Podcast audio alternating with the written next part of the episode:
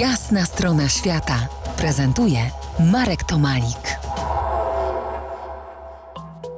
Dzień dobry, Mateuszu. Kłaniam się, dzień dobry.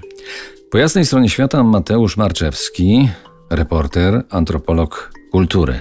Dziś porozmawiamy o leczeniu mową. Mateuszu, mówię do ciebie spokojnie. Czy czujesz się zdrowszy?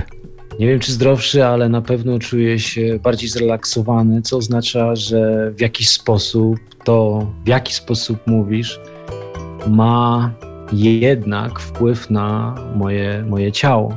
A tak poważniej, jak leczenie mową ma się do Twoich podróży? Można powiedzieć, że mowa i leczenie mową przeplatają się gdzieś zarówno w mojej naukowej pracy, w ramach której właściwie badam język i, i strategie czy mechanizmy opowieści, a jednocześnie ta, ta, ta, ta istota właściwie mocy języka pojawia się też w terenie, w moich, moich e, podróżach badawczych. Ostatnio spędziłem, kilka miesięcy temu wróciłem z, z pobytu w peruwiańskiej Amazonii, któryś raz z kolei.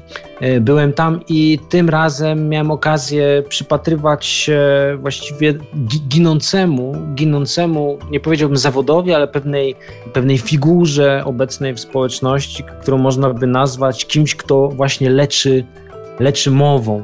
Oznacza to, że właściwie dzisiejszy namysł humanistyki kulturoznawczy, nad, y, namysł nad, nad mową i jej mocą i właściwie odczytywaniem na nowo tego, co możemy zrobić językiem, znajdujemy również w najstarszych praktykach ludowych w odległych rejonach, e, rejonach Amazonii. O tym jeszcze porozmawiamy, ale to ma dobrze, że powiedziałeś o, o tym twojej ostatniej podróży w Peru, bo tutaj za tym, za, tą, za tym leczeniem mową stoi hiszpańska nazwa oraciones, która może wskazywać właśnie na źródła tej leczniczej praktyki w Ameryce Południowej.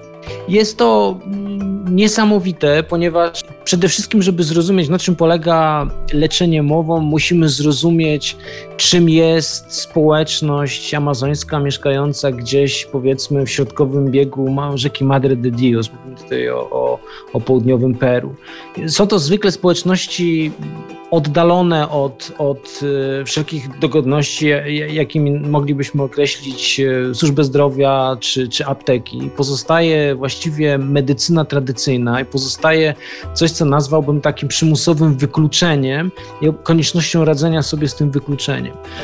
W związku z tym, że ludzie żyją w takich społecznościach od pokoleń, od setek, a właściwie tysięcy lat, co dla nas jest dzisiaj pewnego rodzaju oryginalnym sposobem życia, ale dla tych ludzi jest e, powiedzmy wielowiekową tradycją, wykształciły się tam praktyki, które pozwalają przetrwać w tym niesprzyjającym środowisku. Jedną z tych praktyk, właściwie praktyk paramedycznych albo praktyk medycyny naturalnej są te oraciones.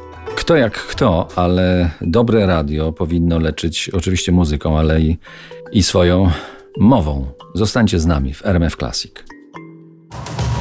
To jest jasna strona świata w RMF Classic.